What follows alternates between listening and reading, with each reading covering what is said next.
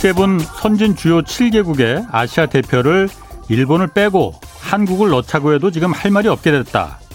아, 일본의 손꼽히는 경제 석학 노구치 유키오 교수가 최근 일본 경제 전문지에 아, 기고한 글입니다.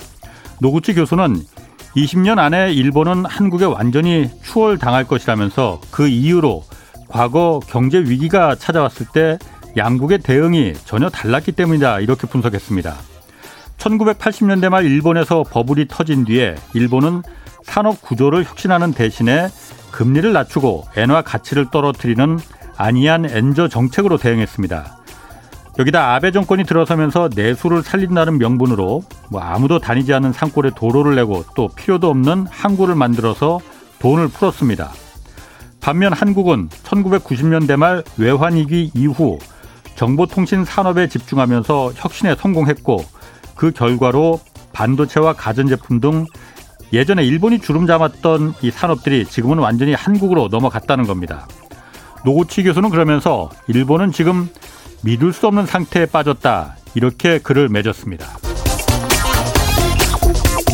네, 경제와 정의를 다잡는 홍반장, 저는 KBS 기자 홍사원입니다.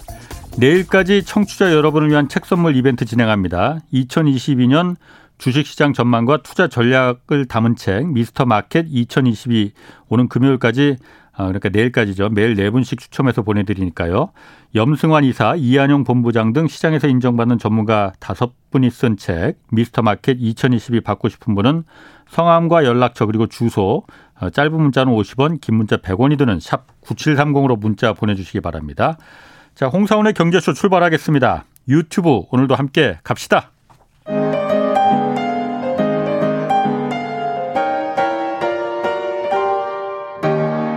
대한민국 최고의 경제 전문가와 함께 합니다. 믿을 만한 정보만 쉽고 정확하게 전해드립니다. 홍사운의 경제쇼. 네, 중국이 내년도 경제 정책 방향을 안정 속의 성장, 안정 속의 성장으로 정했다고 합니다. 중국의 경제 정책 방향이 우리 경제에 매우 큰 영향을 미치기 때문에 오늘 이 내용 좀 자세히 알아보겠습니다. 전병서 중국 경제금융연구소 소장 나오셨습니다. 안녕하세요. 안녕하십니까. 아, 제가 아주 기다렸습니다. 요즘 중국이 뭐 계속 어, 연일 이슈라서 좀 자세한 중국 그 전문가 좀 분석을 좀 듣고 싶어서 먼저 이거부터 좀 물어볼게요.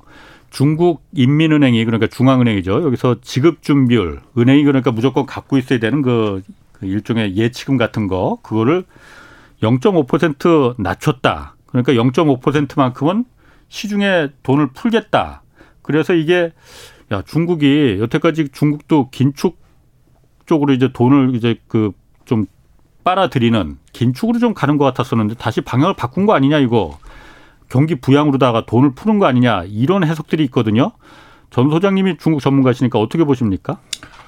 어, 0.5% 지준이 나는 연말 자금 수요에 대비하기 위한 예. 유동성을 보강하는 의미지 예. 본격적인 예. 경기 부양 아닙니다. 아. 그래서 중국 같은 경우는 이제 예. 그 통화량을 늘리거나 줄이는 것들을 굉장히 엄격히 통제하는 대신에 예. 1년 단위 MLF라고 하는 이제 단기 통화 금융 상품이 있습니다. MLF? 예. 예. 요게 이제 12월 달에 만기가 거의 1조 가까이가 돌아와요. 예. 그래서 이것들이 이제 시장에 혼란을 줄 수 있기 때문에 예. 그거를 이제 어떻게 보면 시장의 단기 자금의 이동 네. 여기서 나타나는 혼란을 막기 위해서 지준을 인하한 것이 가장 큰 이유고요. MLF라는 게 그러니까 뭐예요? 그러니까 그 어떤 금융 상품이라고 했는데 무슨 채권 같은 겁니까? 그렇죠. 채권을 발행해 가지고 중국 국내 그렇죠. 아. 그래서 이제 그게 그 제일 큰 이유인데 거기에 물론 이제 말씀하신 것처럼 지금 예. 중국이 그 부동산 흥다 문제를 비롯한 예. 흥다 문제를 포함한 부동산에 대한 심리 불안이 굉장히 커요. 예. 그리고 이제 항상 어. 그렇지만 연말에는 자금 수요가 있죠. 예. 그래서 거기에 이제 심리적 안정감을 주기 위해서 예. 이푼 거다 이렇게 볼 수가 있고 예. 그래서 정말로 본격적인 경기 부양은 그것은 이제 금리를 내리거나 예. 이렇게 해야 되는데 지금 중국 같은 경우는 그 기준금리 그 우대 대출 우대 금리 LPR이라고 예, 하는데 예. 그걸 내리거나 그러지나 그건 계속 동결이에요. 그래서 이것은 이제 단기 자금 시장의 혼란을 막기 위한 거다. 이제 그렇게 봐야 되고 본격적인 경기 부양은 금리를 어떻게 가져가냐. 예. 이제 이게 중요할 것 같아요. 어, 그럼 중국도 지금 계속해서 이제 그 미국에서는 테이퍼링이라고 하고 어, 중국도 정부가 돈을 많이 풀었잖아요.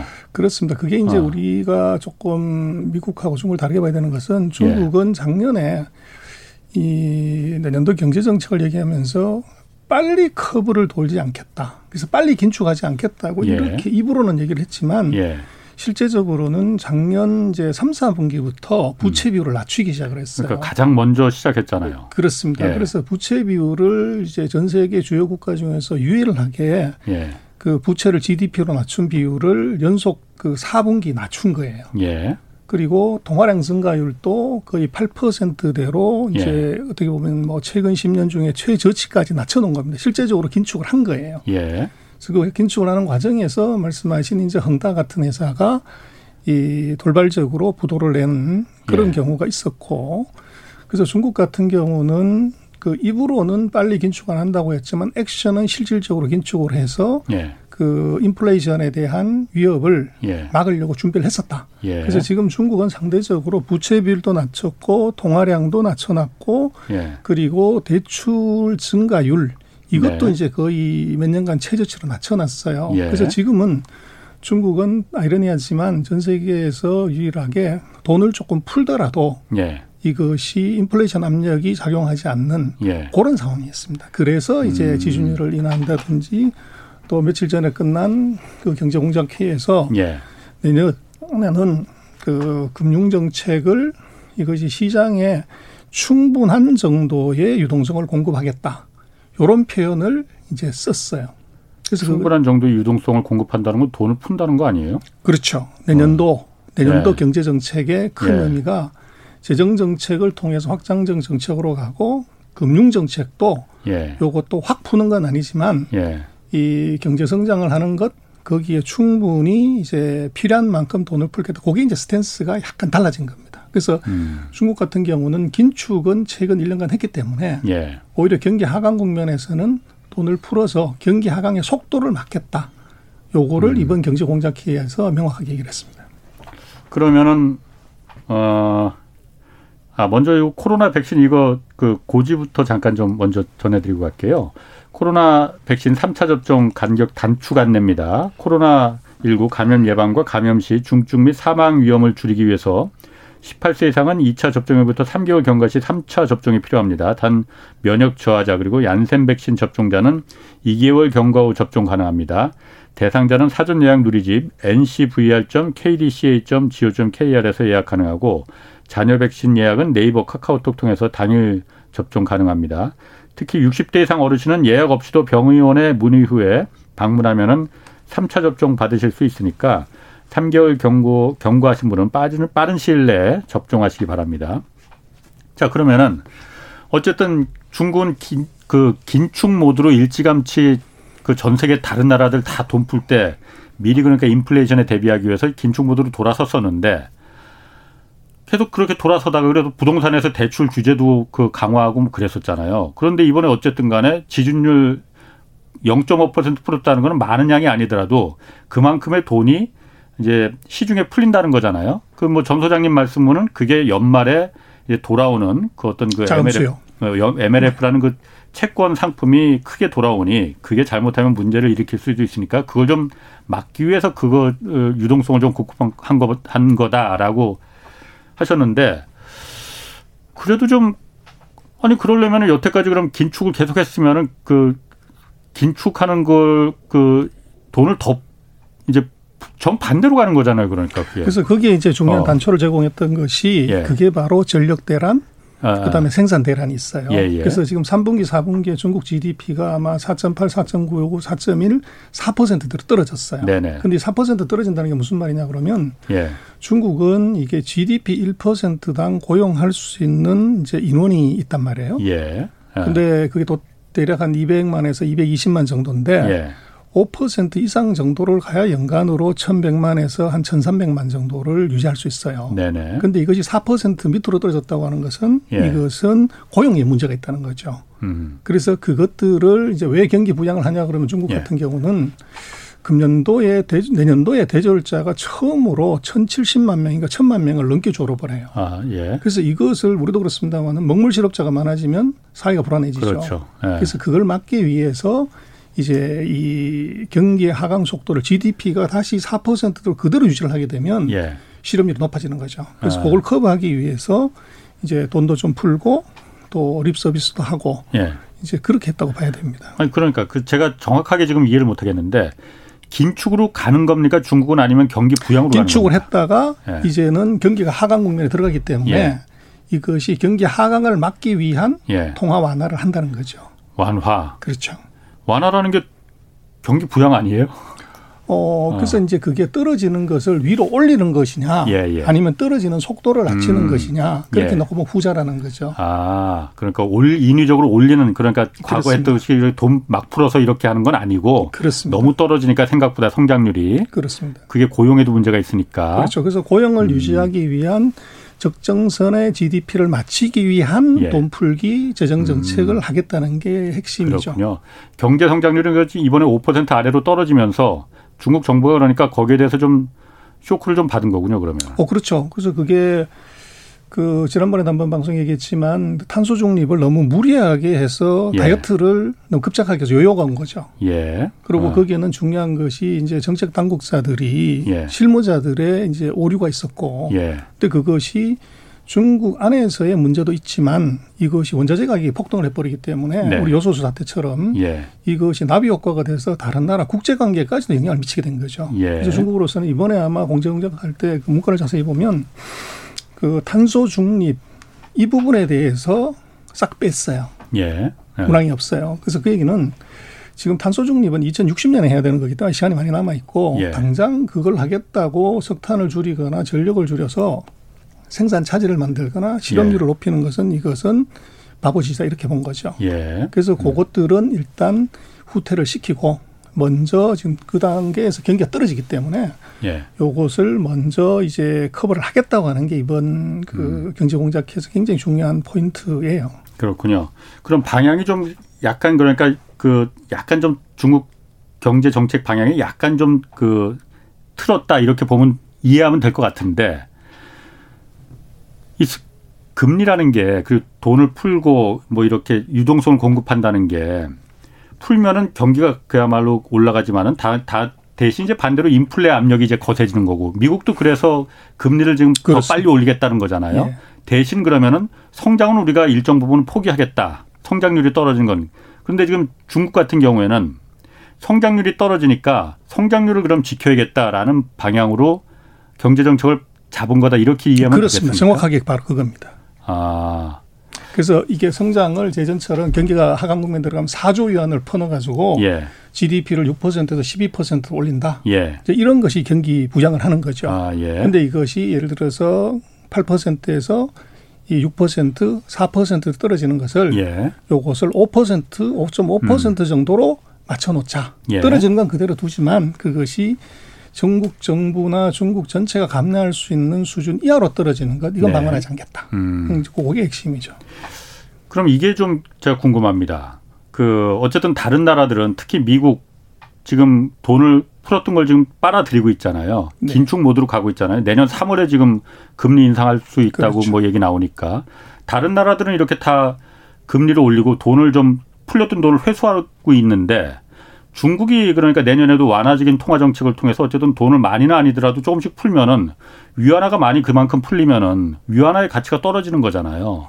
그러면 성 그게 성장을 뒷받침할 수는 있을지 모르겠지만은 자본이 그야말로 돈이라는 건 냄새를 맡고 가는 거니까. 그렇습니다. 근데 이제 환율 문제를 지적을 하셨는데요. 굉장히 예. 좋은 포인트신데 중국은 이것이 시장 환율이 아닙니다. 정부가 예. 이 통자하고 관리하는 환율이에요. 예. 그래서 이론상으로 말씀하신 것처럼 돈을 많이 풀고 이제 금리를 내리면 환율이 이제 움직여야 되는데 예.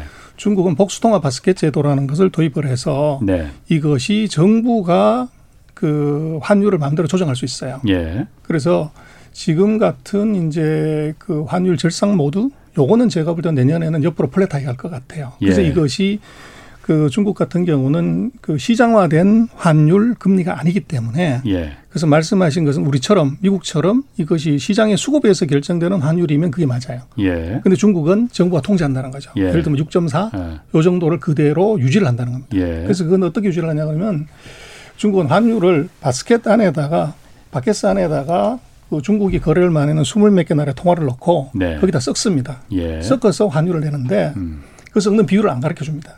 음흠. 그래서 예를 들어서 절상되는 그 통화 비율을 많이 높여버리면 위안화는 자동적으로 절하가 되고 예. 또 반대 현상이 음. 나타나는 거죠. 그래서 그거를 그 비율을 자기네가 원하는 환율로 적정한 수준에서 가중치를 조정을 해버리는 겁니다. 음. 그래서 그것이 외부에서는 얼마를 조정했냐를 가르쳐 주지 않아요. 예. 그래서 그게 이제 복수통화 바스켓 저도를 중국이 채택하고 있고 그걸로 환율을 계속적으로 조정하는 겁니다. 어. 아니 국가가 환율을 인위적으로 조정한다 하더라도 시중에 위안화가 많이 풀렸다는 걸 시장이 다 알 텐데 그러면은 그 자본 유출이나 이런 위험은 외국 자본들이 그야말로 그걸 보고 어 위안화가 굉장히 많이 풀렸으니까 위안화 가치는 저는 이제 그거는 어, 그 손해 아니야 이렇게 그래서 굉장히 이제 민감하게 보면 그런데 네. 그 중국에 투자했을 때의 투자 수익률이 음. 말씀하신 이제 환율의 변동폭 예. 이거보다 더 크다고 하면은 이제 나갈 이유가 없는 거죠. 성장이 뒷받침되면 된다 이거죠. 그렇죠. 그래서 지금 같은 경우도 예. 말씀하신 이제 환율이나 뭐 돈 푼다는 것에도 불구하고 예. 외국인들의 자금은 지금 지금 오 12월 달 같은 경우는 금년 예. 들어 최대로 지금 많이 들어왔습니다. 예. 어, 어제까지 보니까 거의 700억 위안이 들어왔는데 예. 이거는 금년 들어서 최대치입니다. 아, 오히려 그렇군요. 돈이 더 들어온다는 거죠. 네. 그래서 중국이 이제 그 경기 안정화를 하고 네. 또 이제 뭐 나중에 기회가 있으면 말씀드린 공부론을 하겠다고 하는 데 대해서 외국 자본들의 경우는 음. 이것을 반대로 보는 거죠. 돈 먹을 기회가 환율의 절 하하는 것보다도 네. 이게 수익률이 더 높을 거다. 아. 이렇게 보고 돈이 계속 들어오는 거죠. 아, 중국의 성장률이 그럼 이 정책으로 인해서 그러니까 지금 5% 아래로 내려갔지만은 더 위로 올라가서 그렇죠. 성장이 뒷받침될 수 있다. 성장이 그렇습니다. 환율을 충분히 커버할 수 있다. 그렇습니다. 좀 전에 그 김종무님이 그러니까 저 오시겠는데 그 지금 잘 안 보여. 좀 위로 올려주세요. 그 이그 그 환율 관련해서 이 그 질문해 주셨거든요. 문제는 위안화와 연동된 원화, 한국 원화가 두들겨 맞는 거 아니냐 이런 우려가 있지 않느냐라고 물어보셨거든요. 그래서 그거는 조금 다른데요. 예. 그 우리 같은 경우는 이제 위안화하고 우리나라 환율이 같이 움직인다고 이렇게 많이 이제 예상도 하고 판단도 어. 그렇게 그렇지 않습니다. 그 패턴은 그렇게 가지 않아요? 그렇죠. 근데 아. 그거는 우리는 어떤 의미냐 그러면 예. 우리의 수출이 예. 중국으로 가는 것이 홍콩까지 포함하면 35% 가까이 돼요. 예. 그리고 이제 환율에 가장 크게 영향을 미친 것이 무역수지 흑자인데 네. 홍콩까지 포함하면 우리나라 전체 무역수지의 거의 한 110%가 중국으로부터 와요. 예. 그러다 음. 보니까 무역수지 흑자가 수출이 잘 되고 이제 못 되는 것에 따라서 우리는 그게 환율이 움직이는 것이지 예. 위안화하고 우리가 연동이 되가 이렇지는 않습니다. 그렇군요. 알겠습니다.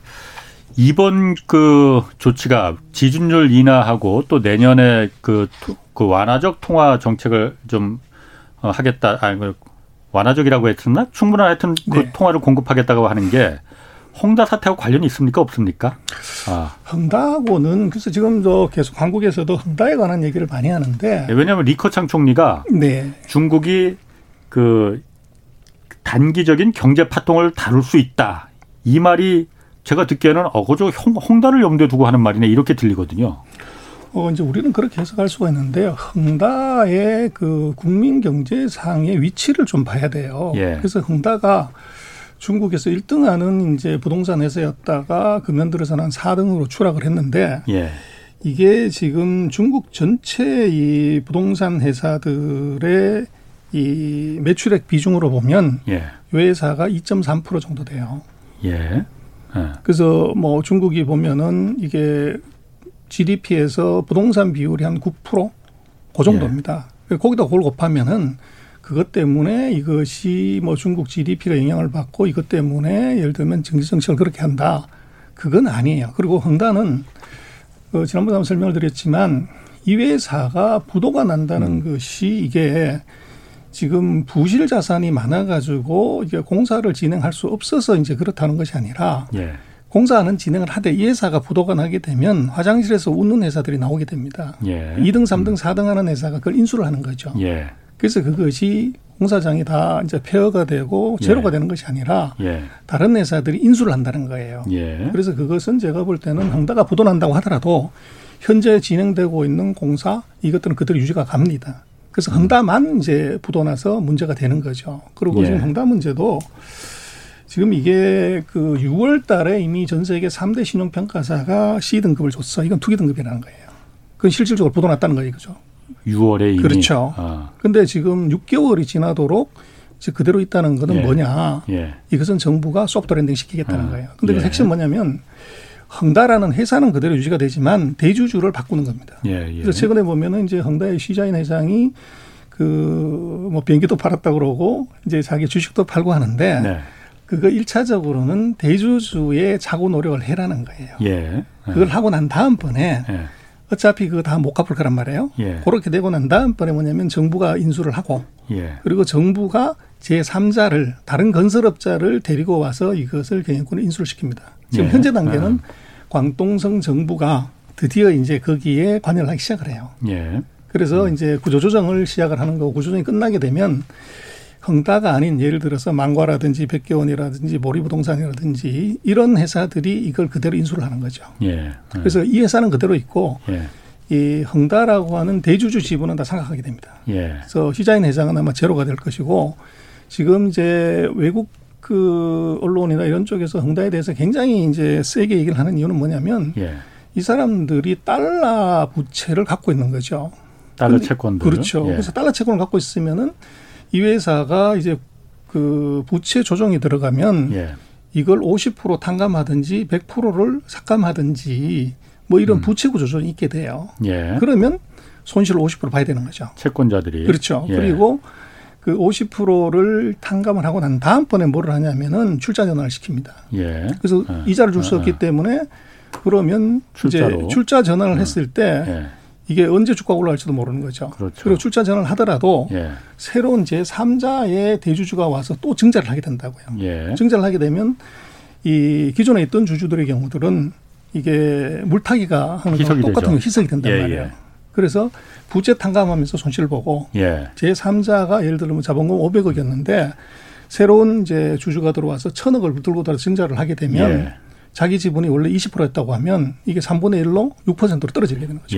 예. 그래서 그런 효과가 두 개가 같이 있기 때문에 손실을 크게 보니까 이제 예. 헝다 문제에서 굉장히 민감한데 예. 지금 헝다 같은 경우에 내년도에 만기가 돌아올 그 외화 채권이 보니까 34억 불, 한 50, 40억 불이 안 돼요. 어. 그래서 그 정도밖에 안 되는데 그것 때문에 예. 무슨 뭐 중국의 외환위기 원자 금융위 이건 완전 넌센스고. 예. 그래서 헝다 문제에 대해서는 제가 볼 때는 너무 이것을 그 우리 기준으로 생각하나 서방의 기준으로 확대해서가 만든다. 첫 번째는 이 회사의 매출액이 전체 부동산 업계에 어느 정도 비중을 차지하느냐 봐야 되고 예. 이 회사의 대출 요게 전체 이 중국의 대출에서 어느 정도 비중을 차지하냐 예. 요걸 봐야 되는 거죠. 음. 그래서 그렇게 보면 요것은 매출액에서 뭐 한 2에서 5% 정도 수준 전체 대출로 보면은 뭐 0점 몇 퍼센트 수준에 그친다는 거예요. 예. 그리고 이게 그렇게 치명적이고 뭐 총리가 언급할 정도고 예를 들면 네. 지준율을 낮추고 통화량을 이걸 음. 조정해야 될 정도로 하면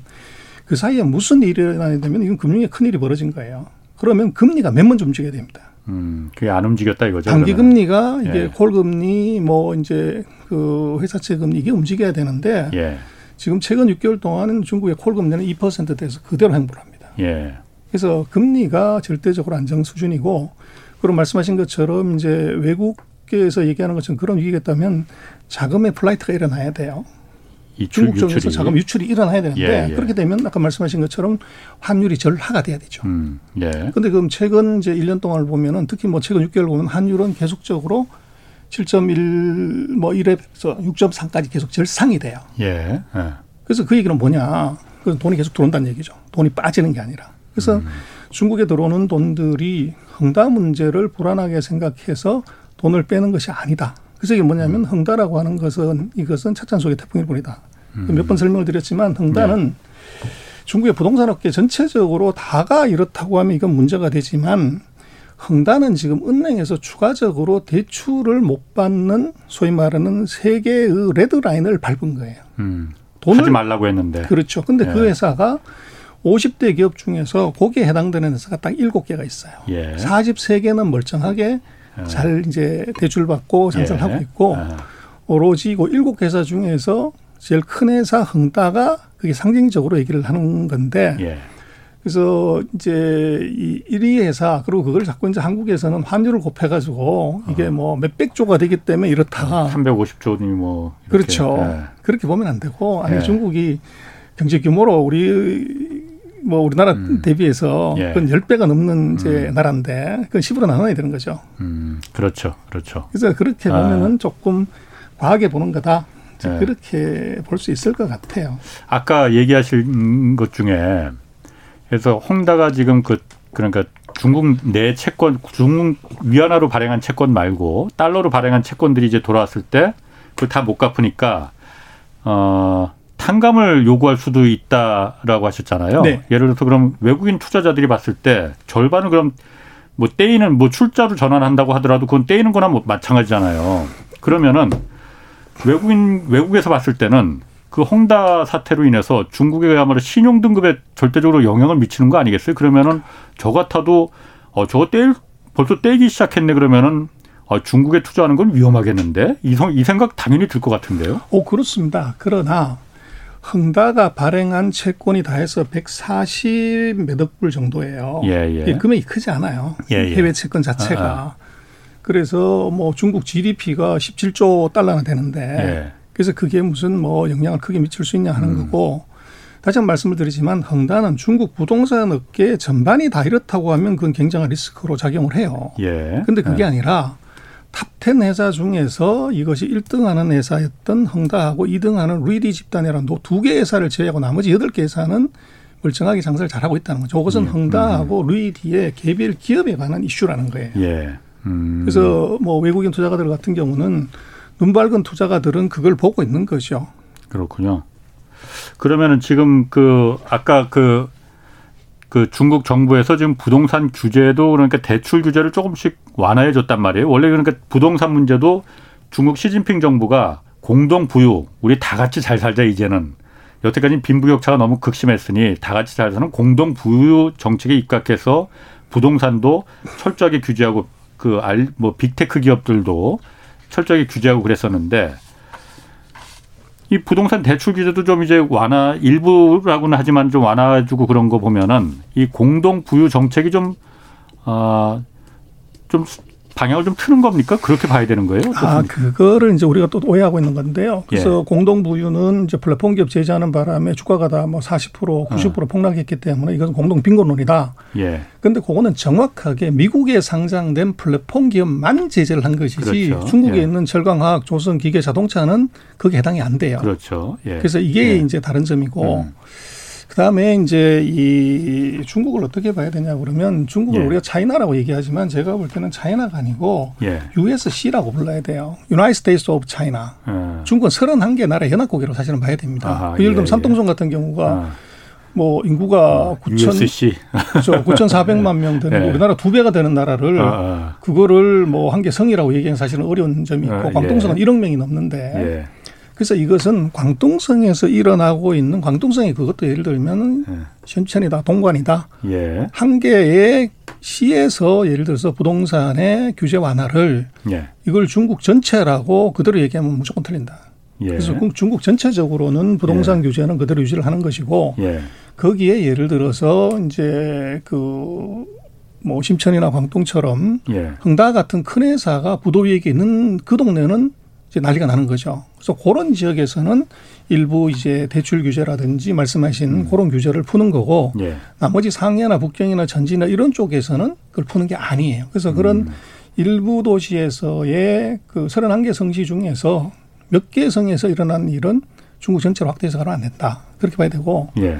그다음에 이제 공동 부유라는 것이 이게 1만 달러 겨우 되는 거를 이걸 엠보델로 나눠 버리면 우리 더 가난해지는 거죠. 공동 부유론이 예. 맞습니다. 예. 그런데 이번에 중국이 그 10일 날 끝난 내년도 경제 계획에서 뭐라고 분명하게 명시를 했냐 그러면 공동 부유는 간다.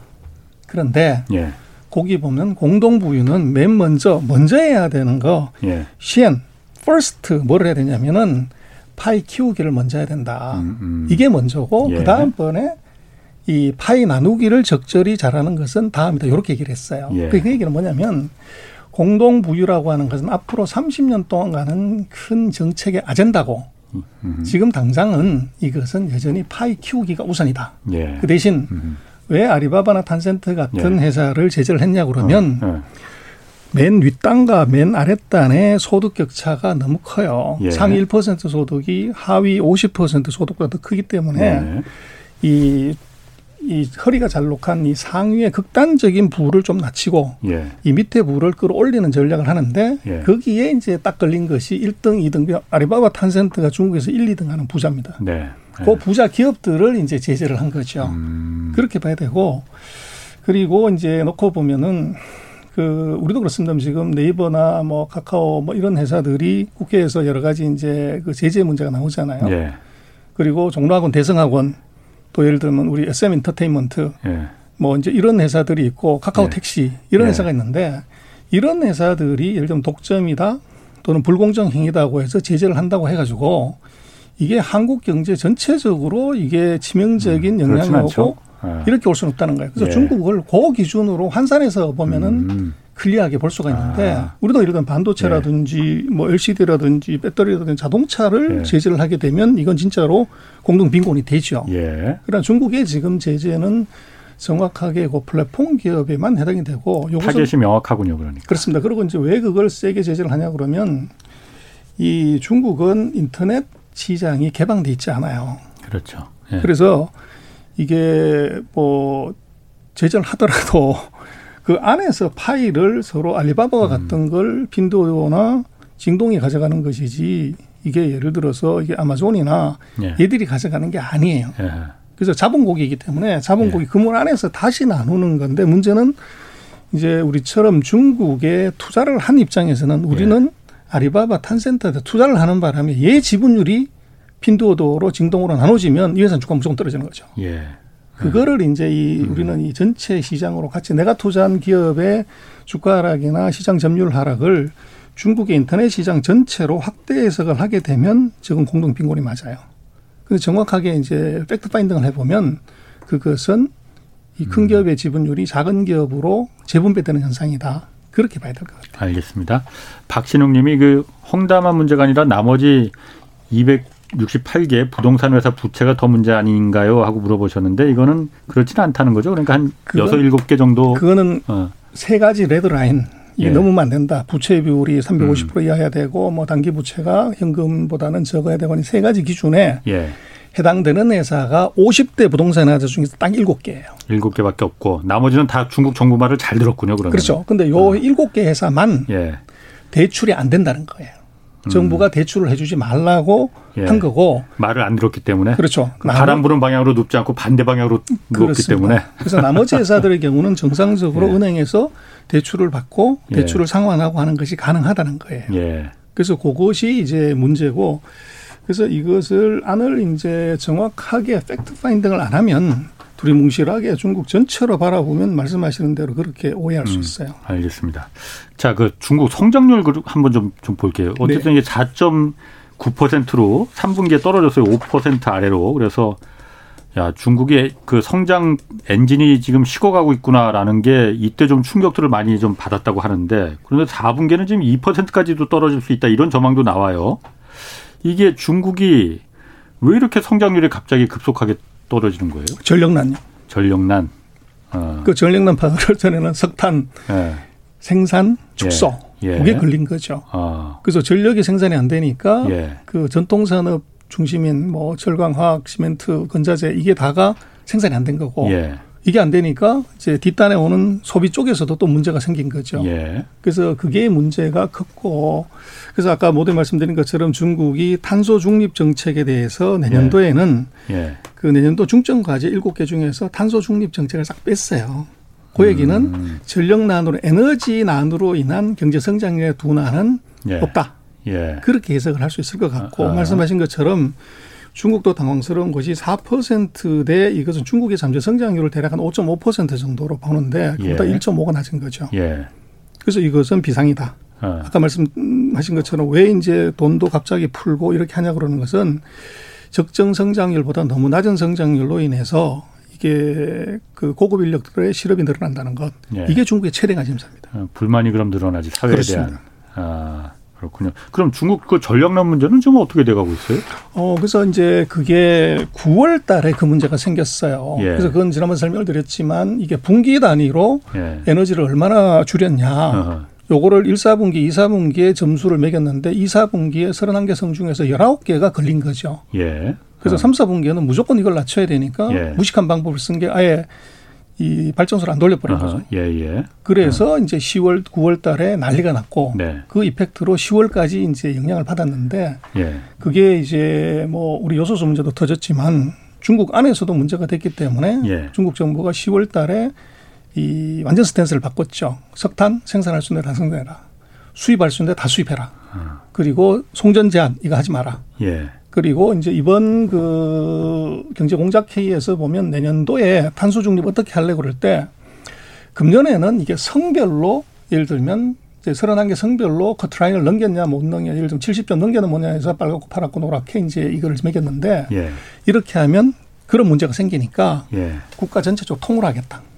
통으로 음. 예를 들어서 3%를 아, 통으로 그렇죠. 경쟁하지 성별로 정, 경쟁하지 말고 그렇죠. 그래서 그렇게 되면 예를 들면 상하이처럼 이게 예를 들어서 5% 이상 줄이는 데가 있고 예. 를 들어서 산동성처럼 제조업이 음. 많으면은 이건 2%도 예. 줄일 수 없다 그러면 상하이가 예를 들면 1%더 이제 절감을 하고 예. 산동성은 1% 올려주는 예. 요렇게 밸런스를 잡아서 음. 국가 전체적으로 3%를 맞추는 것으로 간다. 예. 요렇게 이번에 명확하게 정리를 했어요. 예. 그래서 지금 뭐 중국이 아마 그 10월 달 이후로 12월 달 들어가 중국이 암흑천지가 됐다. 예. 뭐 이게 공장이 다 섰다. 이런 뉴스가 전혀 없죠. 없죠. 예. 그래서 그거는 제가 볼 땐 10월 달에 예. 난리가 났고 예. 11월 달에 이미 조치가 들어갔고 12월에는 또 이제 동절기가 본격적으로 시작이 되기 때문에 예.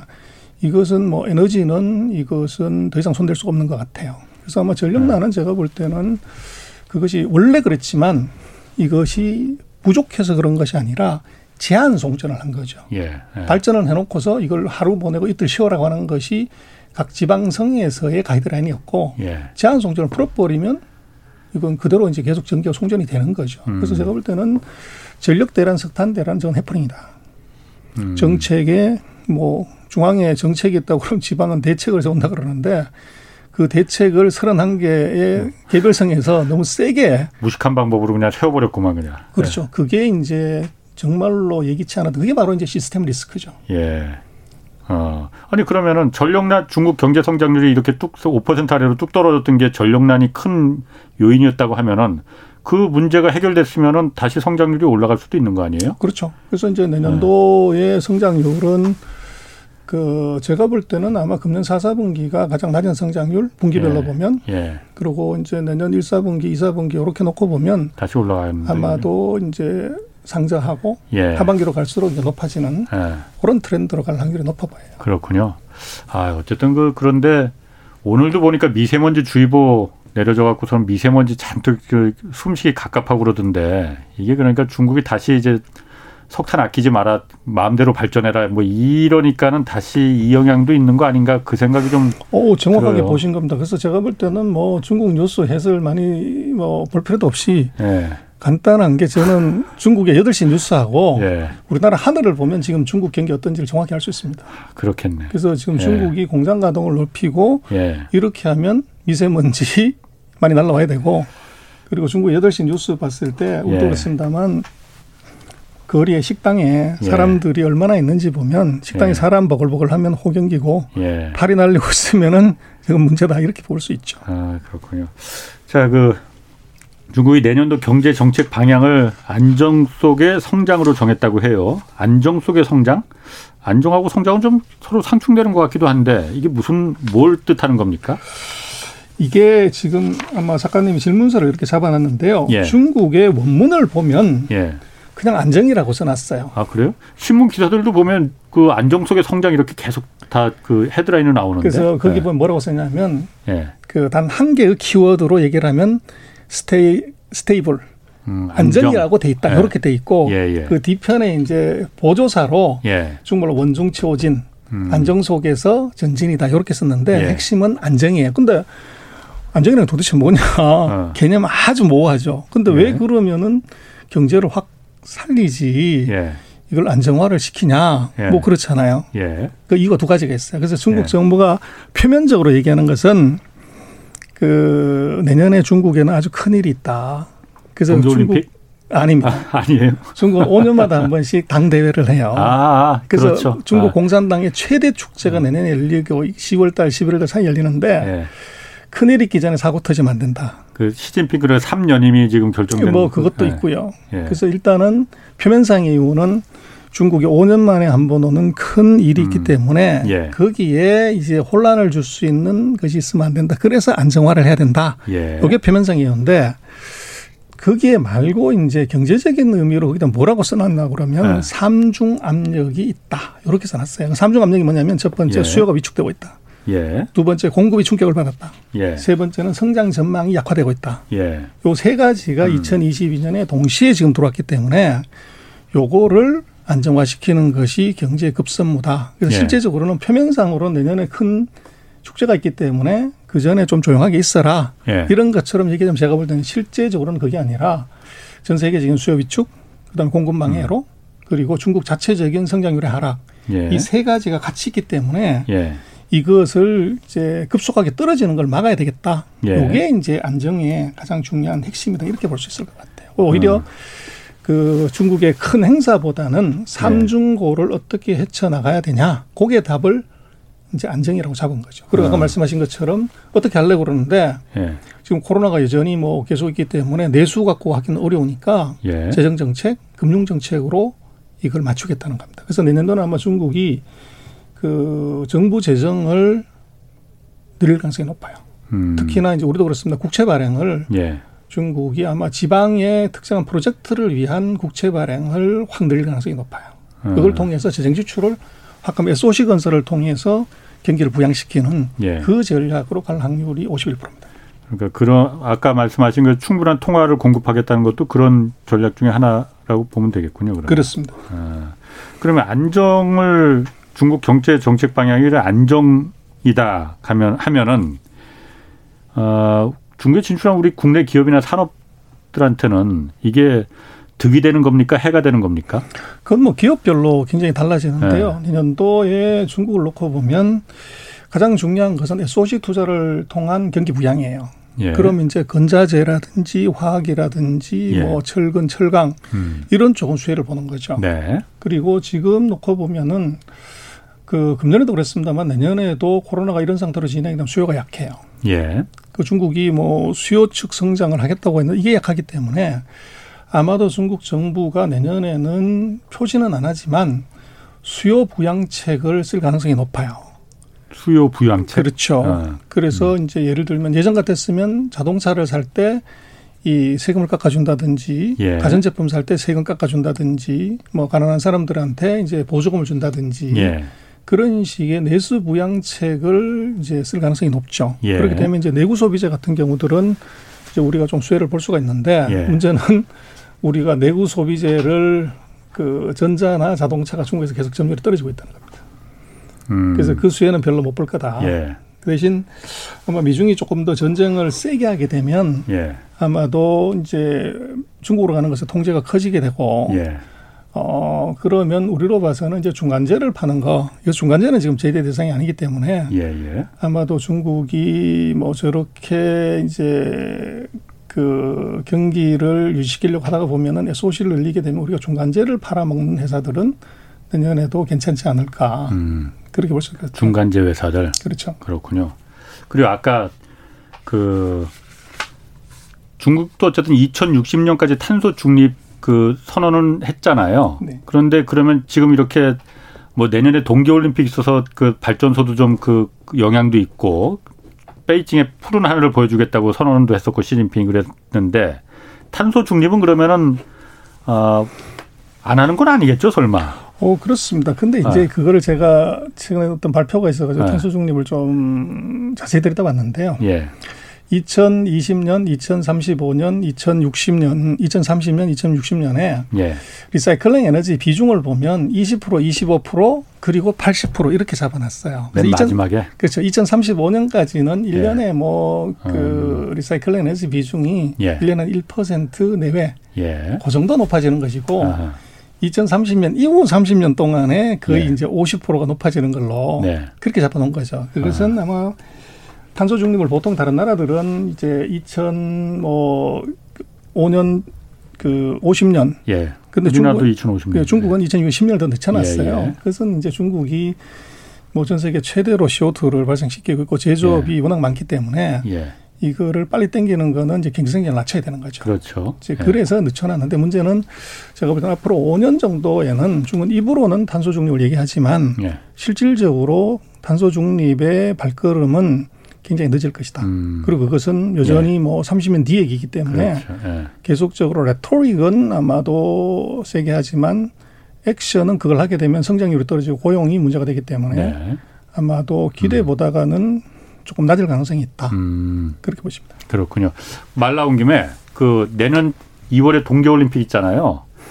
그 미국은 이미 외교적인 그 보이콧 선언했고 그러니까 선수단은 파, 그 보내지만은 외교 사절단은 이제 그 안 보내겠다라는 거고 뭐 동조에서 외교적 보이콧 선언한 나라도 몇 나라 있어요. 한국은 좀 이거 그 어떻게 해야 될지 어? 일단 한국 쪽 우리 정부는 외교적 보이콧은 아직 검토하고 있지 않다 밝혔긴 했거든요. 전 소장님 생각은 어떻습니까? 뭐 저는 심플하다고 보는 게 예. 우리 국익에 맞춰서 하면 된다고 봐요. 예. 그래서 예를 들면 지금 이제 보이콧을 한 회사들이 나라들이 Five Eyes들이거든요. 영국, 예. 뭐 이제 뉴지, 호슬란드 뭐 이런 앵글로색슨 계열의 그 예. 나라들이고 예. 그 나라들의 경우들은 이제 공통적인 이해관계가 있죠. 예. 근데 우리 같은 경우는 뭐 전 세계에서 GDP에서 대중국 수출 비중이 가장 큰 뭐 두 번째로 큰 나라기 때문에 예. 그 희생을 감내하고서 이것을 이제 동조할 수 있냐 하는 문제는 네. 그거는 좀 다른 문제일 것 같아요. 예. 그리고 지금 이제 뭐 그 제재를 하고 참여를 하고 안 한다고 하는 것의 의미가 예. 사실은 정치적 레토릭인데 예. 저게 그 중국의 의도는 뭐냐면 이번에 보면 이미 미국이 보이콧할 것을 예상을 해서 우리 관광객 안 받는다. 그렇죠. 오지 말라고 예. 이미 얘기를 했어요. 예, 예, 예. 그래서 한 명이 안 오더라도 예. 중국은 올림픽은 그냥 하는 거죠. 예.